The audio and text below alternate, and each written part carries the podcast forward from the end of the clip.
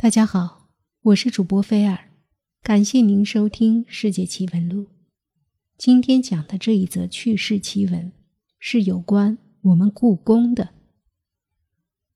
一九八三年的一个深夜，有一个人从故宫的珍宝馆附近的家墙走过，突然发现远处有一对打着宫灯的人，他就想。这个年代都用手电筒啊，谁还用宫灯呢？再说这宫灯哪来的呢？难道是？可又一想，我们从小就被教导世界上是没有鬼神的，肯定是眼花了，或者什么自然现象。于是就想上前看一看，可怎么追也追不上那一对打着宫灯的人。不过远远的看去。的确是穿着清朝的旗袍的宫女，打着纱的宫灯，整齐地走着。这下可把他吓坏了，瘫坐在地上，也不敢追，直到灯光看不见了，才从另一条道一步一步地挪回家了。又听说有一个人以前在故宫看门。那个人说，每天晚上都能听见有人在奏乐，而且有时也能看见宫女太监排队走过。不仅仅是这样，不知大家有没有留意到，故宫里有很多院落都是被封起来的，不对游客开放。其实每一个府邸都发生过用科学无法解释的现象。过去还没有封的时候，在这些地方死了很多人，不是无故消失，就是死亡。但离奇的是查不出原因。不过有一个共同点：死后如果还能见着尸体，那么尸体都是没有脸皮的。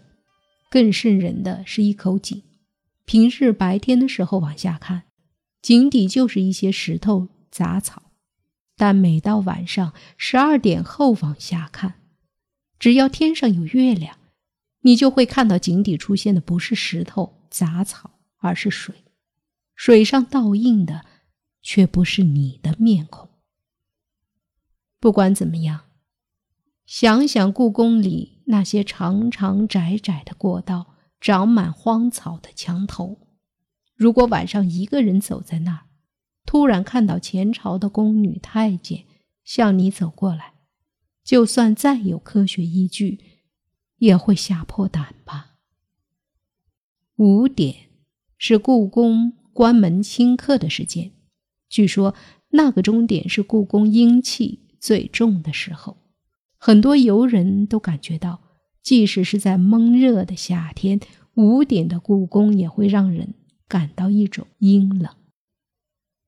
还记得故宫曾经发生过一起盗宝案，嫌疑人在闭馆之前藏到了珍宝馆对面洗手间之间的夹缝里，到了工作人员下班以后就出来，先进了珍宝馆，然后是中宝馆，偷了不少东西。可是没走多远，就被巡查人员发现了，发现的过程也挺离奇的。本来那个巡查人员没想抬头看，可心里就是有一个声音告诉他，有人在拿我的东西，他就在墙上。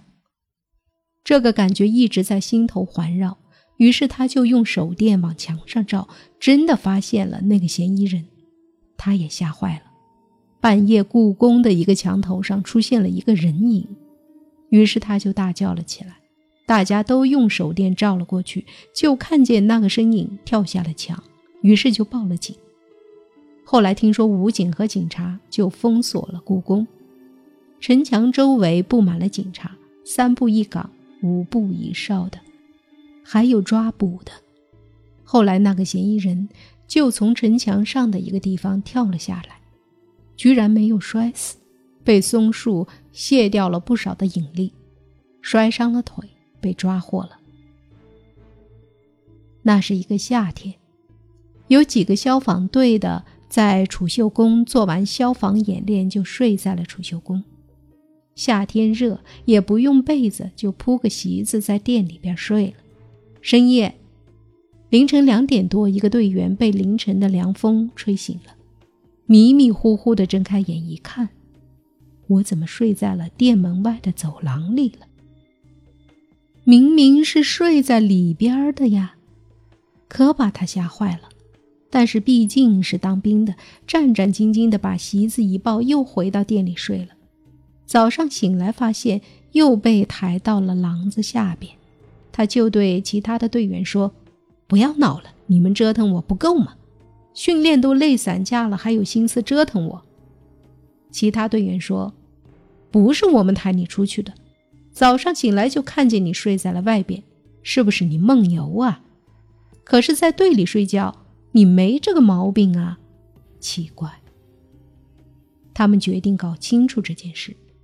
每次在储秀宫巡逻完以后，都歇在那里。可每次那个战士总是半夜里被抬出来，睡在廊下。